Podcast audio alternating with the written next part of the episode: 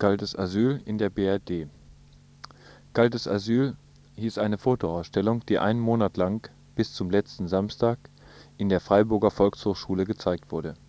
Die Veranstalter (neben der Volkshochschule war das der Arbeitskreis Asyl, Amnesty International, der Arbeitskreis gegen Ausländerfeindlichkeit, die Gesellschaft für bedrohte Völker und Terre des Hommes). Sie versuchten mit dieser Ausstellung über die Fluchtgründe der Asylbewerber über den Zusammenhang zwischen der Politik der Industriestaaten und der Flüchtlingsbewegung aus der Dritten Welt, über die Versuche der Bundesregierung, die Grenze für Flüchtlinge dicht zu machen und damit das Grundrecht auf Asyl praktisch abzuschaffen, und natürlich über die Situation der Flüchtlinge, die es geschafft haben, bis in die Bundesrepublik zu kommen, zu informieren. Im Rahmen dieser Ausstellung fanden auch mehrere Informationsveranstaltungen zu einzelnen Aspekten der Asylproblematik statt in der ersten Ausgabe von Playback Spezial hört ihr heute einen Bericht über die Abschlussveranstaltung vom 26. März. Angekündigt war die Veranstaltung am vorletzten Donnerstag als Diskussionsforum, auf dem in Freiburg lebende Flüchtlinge berichten sollten. Tatsächlich waren noch einige Flüchtlinge da, berichteten auch über das, äh, was sie für notwendig hielten zu tun, was sie äh, wichtig finden im Zusammenhang mit dem Asylproblem. Und es fand auch eine Diskussion statt und es stellte sich dann raus, dass das Thema dieser Diskussion sein sollte, die Handlungsmöglichkeiten zu diskutieren, die Möglichkeiten, äh, hier Flüchtlingen zu helfen und beispielsweise ihre Abschiebung zu verhindern. Ähm, zunächst mal skizzierte eine Vertreterin des Arbeitskreis Asyl, die also die Ausstellung hier mitgestaltet gehabt haben, die Ergebnisse der bundesdeutschen Asylpolitik des letzten Jahres. Daraus mal ein kurzer Ausschnitt.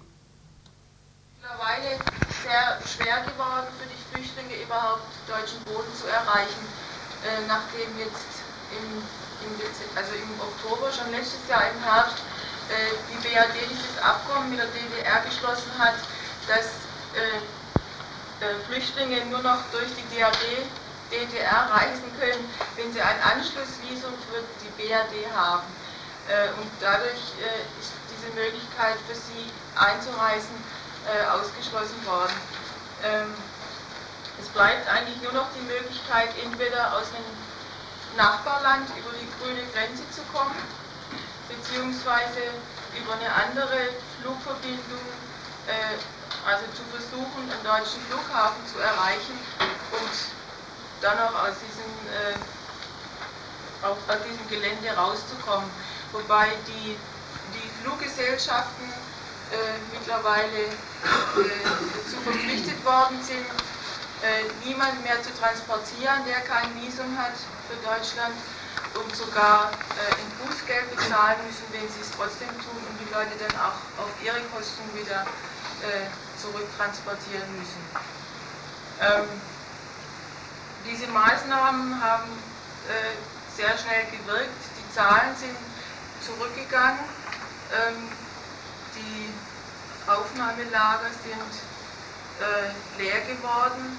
In Freiburg sieht es im Moment so aus, dass ungefähr äh, 800 Asylbewerber in Freiburg leben. Dazu kommen noch geduldete Flüchtlinge und anerkannte Flüchtlinge, wobei eben die meisten in, äh, selbstständig in Wohnungen leben. In den beiden Wohnheimen, in der Kapplerstraße und in der Idinger Straße, äh, sind nur noch so circa 50 bis 80 Leute. Soweit die allgemeine Lage, die geprägt ist durch die verfassungswidrigen Maßnahmen, mit denen Flüchtlinge an der Einreise in die Bundesrepublik gehindert werden.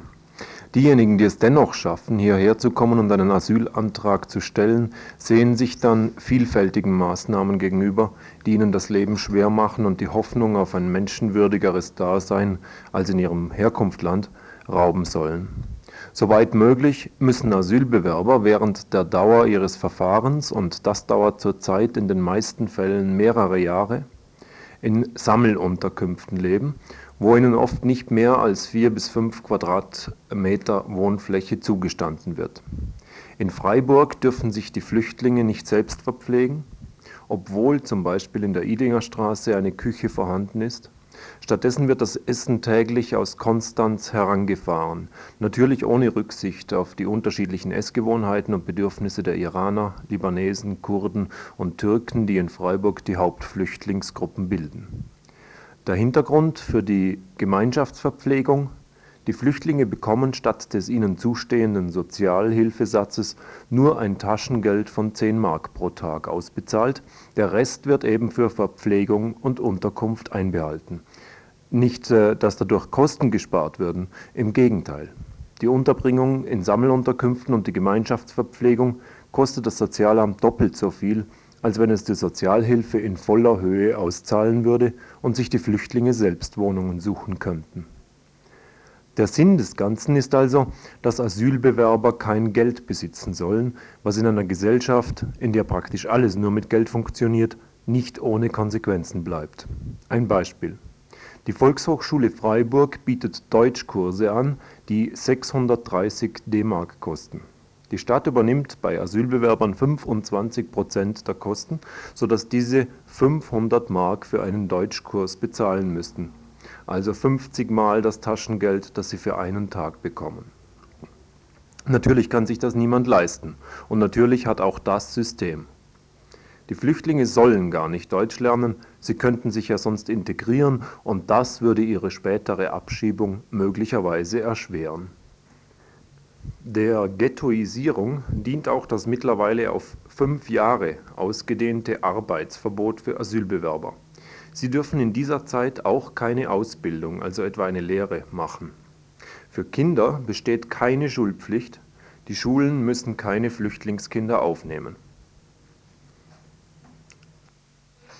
Weiterhin äh, also die Einschränkung der Bewegungsfreiheit, das heißt, die Asylbewerber dürfen die Gemeinde, der sie zugewiesen wurden, nicht verlassen und machen sich strafbar, wenn Sie zum Beispiel von Gundelfingen nach Freiburg fahren oder von ähm, Emmendingen nach Freiburg oder von Mülheim nach Freiburg, um zum Beispiel hier an einem Sprachkurs teilzunehmen.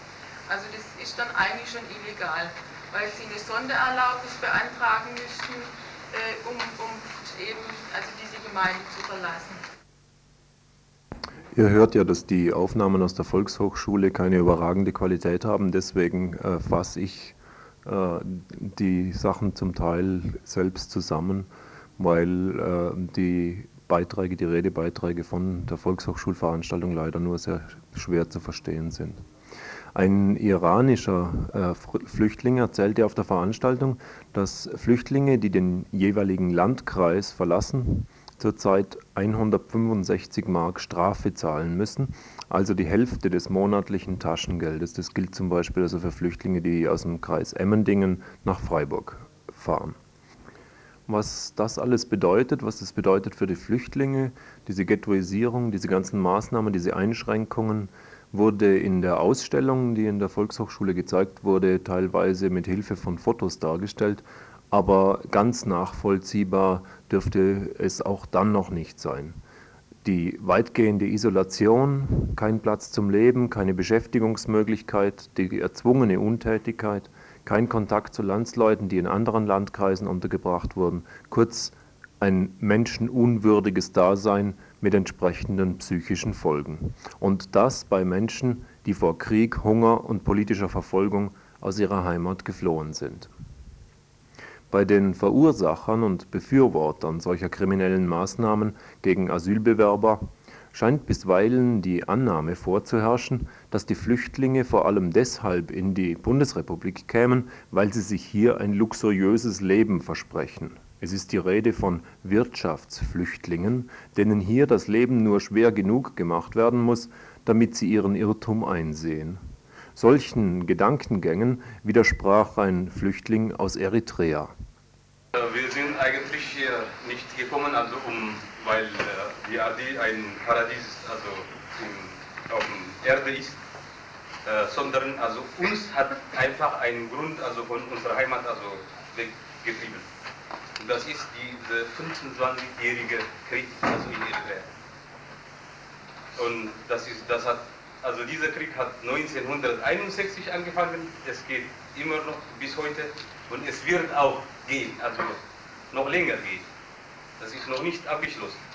Und auf dieser Grund äh, sind wir also auch von unserer Heimat also geflüchtet, also bis hierher gekommen.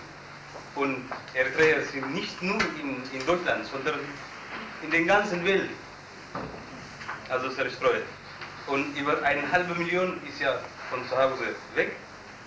Zwei, über 250.000 oder 300.000 äh, Flüchtlinge leben noch in Sudan, also eritreische Flüchtlinge. Und das ist, äh, also, und was ist, also nach dem Flucht, also von, von Eritrea hier, hier, okay, zum Beispiel von 1980 bis 85, also die, die Anerk Anerkennungsquote war etwas hoch gewesen, aber jetzt geht es wieder runter, weil, also, die meinen, also so viele Eritreer sind jetzt da und wir müssen jetzt also abhacken, dass die auch eine Stopp dadurch also gemacht wird. Äh, und sogar seit kurzem droht äh, viele Eritreer, also die Abschiebungs äh, ja, Drohung. Und also ich wundere mich, also äh, als die äh, Leute aus Sri Lanka, aus Hamburg oder so weiter nach Kanada geflüchtet haben, also weggegangen sind, haben die Medien also so von einem Mücken einen Elefant gemacht. Und jeder hat also, jeder war also dadurch entsetzt. Und wenn die überhaupt gar keine Möglichkeit haben, hier zu leben, die müssen irgendwo einen anderen Weg also suchen. Und wenn die äh, zum Beispiel jetzt die äh, also Regierung versucht, einfach jeden Tag oder vielleicht nach Monaten halt zu kommen und, und die, die sagen also einfach die Leute, die müssen sich also vorbereitet, also um demnächst müssen also nach Hause gehen. Und unter diesen äh, Zuständen lebt man also hier. Und wenn die halt äh, jeden Monat also unter dieser Ängste also leben müssen, die müssen ja auch irgendwann mal einen, einen Weg finden. Und das ist ein Druck, also die gemacht wird, um diese Leute das Leben nicht leicht zu machen. Soweit ein eritreischer Flüchtling, der auch hinzufügte, wie seiner Ansicht nach die Situation verbessert werden könnte. Und wir müssen also irgendwie ein Konzept finden. Also erstens nicht nur Asyl, also dass die Leute anerkannt werden müssen, sondern also bis die Anerkennung, die haben also die Leute, die äh, brauchen ein, an für sich Betreuungen, weil äh, jeder ist also psychisch total am Ende. Und zweitens, äh, man ist mit, mit verschiedenen äh, Problemen also konfrontiert. Zuerst, also das Leben ist ja einfach anders hier. Und, und, und es, gibt, es gibt auch Familien, also die, die, die viele Kinder und so weiter haben äh, hier.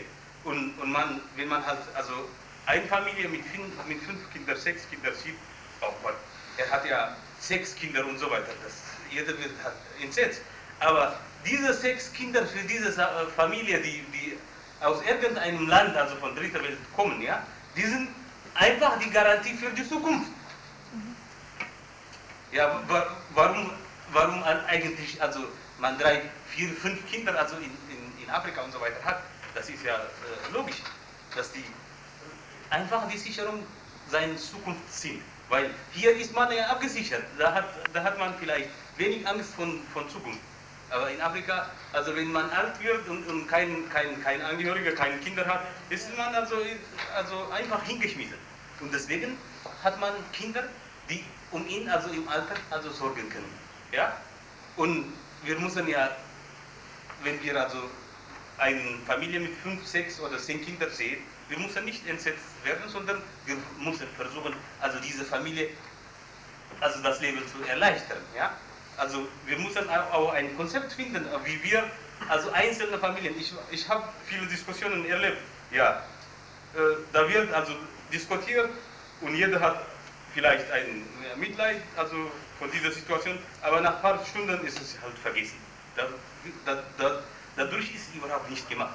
Und wir müssen einfach denken, also jetzt wird dadurch, darüber also diskutiert und wir müssen auch konkrete äh, Dinge also äh, darlegen, also um diese äh, Flüchtlinge auch weiterhelfen zu können. Es gibt Länder zum Beispiel, also zum Beispiel wie Schweden und so weiter, die sogar Lehrer, also für diese, für die kleinen Kinder oder für große Kinder, also in der Schule, also eine Lehrer einstellen von der Herkunftsland, damit die Kinder nicht ihre, ihre äh, äh, Kultur und so weiter halt nicht und Sprache nicht verlieren können. Also hier, wenn man auch die deutsche Sprache lernen will, also hat man die, nicht die Möglichkeit, also das ist das, das im Gegenteil. Also dort hat man die Möglichkeit, also die Sprache äh, also zu lernen und gleichzeitig auch seine Heimatsprache, weil Viele Kinder haben ja auch die Heimatsprache hier verloren, weil niemand mit denen und, und das, das geht dann verloren. Und die verlieren damit auch ihre eigene Identität. In diesem Zusammenhang wurde auch darauf hingewiesen, dass es keine Anlaufstelle für Asylbewerber gibt, bei der sie Hilfe bekommen oder über ihre Rechte informiert werden können oder dergleichen.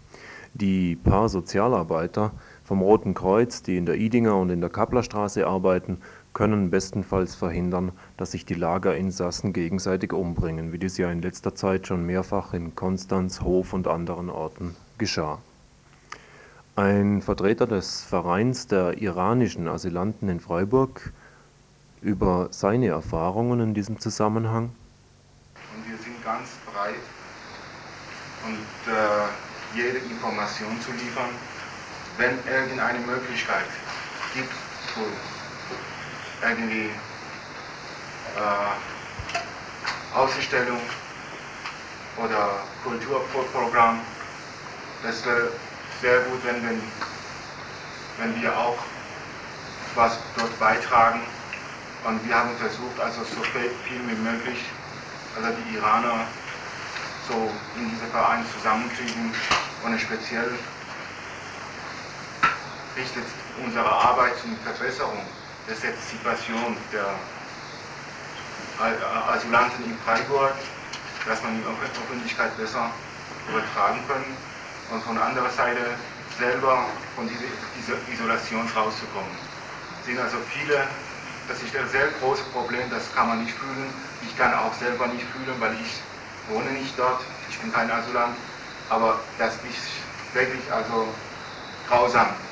Wenn die Leute isoliert in der Wohnheimer auseinander wohnen oder viele Leute, viele junge Leute, fünf, drei, vier in einem Zimmer, jahrelang.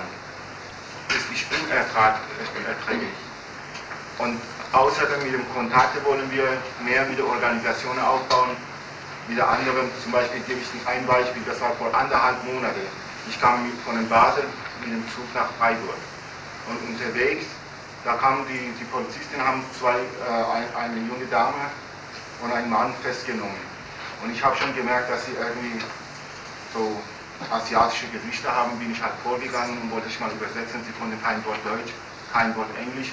Was sie nun gesprochen haben, sie haben gesagt, wir wollen Asyl. Nur Asyl haben sie gesagt. Sie haben schon in Freiburg, äh, so, sie sind in Freiburg ausgestiegen und sie wollten einfach nicht gehen. Und die Polizisten haben versucht, mit Gewalt die wieder nach Basel zurück und wir haben schon, also ich habe verhindert, da kam auch noch ein Perser dazu. Und wir haben schon, also wenn ich sage, also die Leute nie, wissen nicht Bescheid. Die Leute sind, gehen also von uns vorbei und einfach nicht gestanden zu gucken, was da los ist. Warum der Mann wird also so festgehalten. Ne? Und da haben wir schon mit Mühe und Not versucht so, zu telefonieren, aber leider konnten wir keinen Anwalt kriegen. Da habe ich schon mit ein, äh, einer von dem Amnesty Kontakt aufgenommen und sie konnte auch nicht weiterhelfen. Und nach einer Stunde, anderthalb Stunde, sie sind also mit dem Handschellen im Zug geschl also geschlagen, also im Zug transportiert worden. Wenn ich also mich wieder erinnere, wie, wie der Mann vor seiner Frau weinte, also bei uns, die Männer haben schon besonders stolz, ne? wirklich also bricht mein Herz noch. Und das heißt, also sie sind hingegangen und dann bin ich wieder nach Basel gegangen und da habe ich mich nachgeforscht wo die Leute sind, sie haben mir keine Informationen gegeben. Also bei so solchen Situationen, dass wir mindestens, dass wir irgendeinen Kontakt haben, dass ein paar Leute kommen, dass sie mindestens verfolgen können, wo die, wo die Leute hingehen, ne? was passiert mit denen. Also in Freiburg meine ich, also das haben wir schon mindestens diese Möglichkeit. Ne? Vor allem kirchliche Gruppen widmen sich in erster Linie der direkten Betreuung der Flüchtlinge und leisten humanitäre Hilfe. Eine Pfarrgemeindebeauftragte aus Bischofslinde berichtete von ihren Erfahrungen. Ich bin da einfach in dem Lager aufgetaucht bei den Sozialarbeitern und habe mich halt einfach mal ähm, einfach informiert, was da, was da eigentlich läuft, was, was die Leute dort machen. Und ähm, habe ich festgestellt, also eigentlich, ähm, ich kann das eigentlich nicht alleine bewältigen, ich brauche dazu eigentlich ein, mehrere Leute, einfach Leute, die bereit sind, da etwas zu tun. Ja, und so fing ich an, mir Leute zu suchen aus meinem Bekanntenkreis und auch aus der Pfarrgemeinde. Und dazu muss ich sagen, es war gar nicht so leicht, Leute für diese Arbeit zu begeistern. Ähm, man hat mir also sehr negative Antworten ge gesagt. Wieso willst du was tun? Die sind doch nicht katholisch. Warum, warum machst du sowas? Äh, warum willst du ähm, solche Sachen tun? Ja, so, ich muss es leider so sagen, so war es. Und, aber ich muss sagen, so kurz vor Weihnachten hatte ich dann so zehn, ja, es waren eigentlich nur acht Leute, die sich da bereit erklärten, etwas zu tun. Und so besprachen wir mit der Sozialarbeiterin Frau Leder, dass wir eigentlich ein christliches Weihnachtsfest gestalten könnten. Das wäre doch was.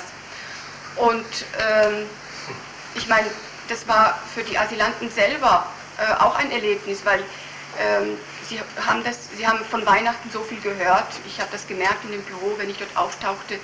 Man äh, schwätzte äh, Weihnachtsbrötchen backen. Sie wollten wissen, was das bedeutet, was das ist. Und wir hatten, ich bin dann auch an die Gemeinde herangetreten mit der Bitte, man möge uns doch Weihnachtsgebäck stiften. Und das hatten wir dann auch angeboten mit Tee und Kaffee an dem Abend. Und äh, die Leute selber hatten gekocht für uns. Also es waren auch Leute von der Gemeinde hergekommen. Und allerdings nicht, nicht sehr viele, muss ich sagen. Also ich hatte es noch nicht so, äh, ich hatte die Leute noch nicht so sensibel machen können und so begeistern können für diese für diesen Abend. Ich werde später noch erzählen, ich glaube, jetzt wird es schon mehr, es kommen schon mehr Leute zu unserem jetzigen Fest, das wir am Samstag machen, ein islamisches Neujahrsfest. Und da kommen schon sehr viel mehr Leute, sodass wir schon Angst haben, weil wir keinen Platz haben werden. Dass solche humanitäre Hilfe schnell an ihre Grenzen stößt und auch nicht reicht, um die Probleme der Flüchtlinge zu lösen, wurde von mehreren Leuten betont.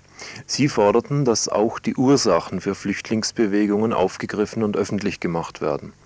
So liefern zum Beispiel bundesdeutsche Konzerne Waffen in den Iran, die dort der Fortsetzung des grausamen Gemetzels im Krieg mit dem Irak dienen so unterstützt die Bundesrepublik den NATO-Partner Türkei, der seine kurdische Bevölkerung sogar jenseits der Grenzen, also im Irak, verfolgt. So werden auch Schnellboote nach Sri Lanka geliefert, die dort im Krieg gegen die tamilische Bevölkerung eingesetzt werden. Die Bundesregierung hilft also tatkräftig mit, jene Zustände zu produzieren, die dann Leute zur Flucht zwingen, denen hier das Asylrecht verwehrt wird eine Diskussionsteilnehmerin in der Volkshochschulsveranstaltung brachte den Widerspruch zwischen humanitärer Hilfe und der politischen Realität in einer überspitzten Frage an die Kirchenvertreterin zur Sprache. Ich möchte Sie gerne fragen, ob Sie denken, dass es reicht, wenn äh, nur Feste zu feiern, in einem Moment, wo Leute zum Beispiel aus dem Libanon, als Palästinenser, abgeschoben werden, es ihnen am Flughafen in Beirut passiert oder ja, es sicher ist, dass sie vom syrischen Geheimdienst oder von der Amal-Miliz aufgegriffen werden und in die Gefängnisse wandern, dass sie also quasi in den Tod geschickt werden. Wenn es passiert, dass Flugzeuge in Frankfurt ankommen, Iraner, Tamilen, Eritreer keinen Asylantrag stellen dürfen und wieder in ihre Länder zurückgeschickt werden. Da möchte ich Sie fragen, ob es reicht, hier Feste zu machen. Ich denke, wenn es um Menschen geht, denen der Tod droht, sollten wir doch eine andere Widerstandsform finden. ich möchte darauf aufmerksam machen, dass es in den USA gelungen ist, auch mit Hilfe der Kirche eine Sanctuary-Bewegung auf, aufzubauen, in der äh, die Kirchen Flüchtlinge aufnehmen, illegal aufnehmen, sodass sie von den Abschiebungen nicht mehr bedroht sind oder zumindest vorübergehend nicht bedroht sind. Und dass es auch in Berlin gelungen ist, ein Fluchtprogramm aufzubauen, in dem Leute versteckt werden, damit sie nicht abgeschoben werden können. Und ich denke, wir, soll, wir sollten uns Gedanken machen über solche Widerstandsformen und nicht hier reden über Feste, äh, Kaffee trinken und so weiter. Der Einwand, dass ein direkter Kontakt mit den Flüchtlingen bei mehr Leuten Betroffenheit auslöst und auch ein weitergehendes Engagement ermöglicht, dürfte durchaus plausibel sein. Dass es nicht reicht, die Situation der Flüchtlinge erträglicher zu machen und die Politik, die diese Situation verschuldet, zu ignorieren, ist klar. Aufklärung über Ursachen und Hintergründe der Fluchtbewegungen, politischer Druck gegen weitere Einschränkungen des Asylrechts und schließlich Aktionen zur Verhinderung von Abschiebungen sind zweifellos notwendig. Aber solche Aktionen gegen die individuelle Betreuung von Flüchtlingen gegen die Hilfe beim Gang zum Sozialamt oder bei der Wohnungssuche oder auch gegen den Abbau von Vorurteilen auszuspielen, schien vielen Veranstaltungsteilnehmern unangebracht. Trotzdem wurde klar, dass einige Probleme im Moment besonders vordringlich sind. Zum Beispiel Initiativen gegen den unerhörten Erlass des baden-württembergischen Innenministeriums vom Dezember vergangenen Jahres der Abschiebungen abgelehnter Asylbewerber nur dann für vermeidbar erklärt, wenn dem betreffenden Ausländer in seinem Herkunftsland Zitat, für sein Leben oder seine Freiheit Gefahren drohen, die wesentlich über das Maß dessen, was dort allgemein oder von einer bestimmten Volks- oder Religionsgruppe allgemein zu erdulden ist, hinausgehen. Auf Deutsch in Länder, in denen sowieso niemand seines Lebens sicher ist, wie Iran, Libanon, dem tamilischen Teil Sri Lankas oder dem kurdischen Teil von der Türkei und vom Irak, kann ruhig abgeschoben werden. Wer dazu beitragen will, das zu verhindern, aber auch wer Kontakt mit Flüchtlingen aufnehmen will, wendet sich am besten an den Arbeitskreis Asyl. Der trifft sich jeden Donnerstag ab 20 Uhr im Ausländerzentrum in der Faulerstraße 8. Und zwar am ersten und dritten Donnerstag im Monat zur Teestube und am zweiten und vierten Donnerstag zur Besprechung anstehender Aktivitäten. Der nächste Termin ist also der 9. April, die nächste Teestube am 16. April.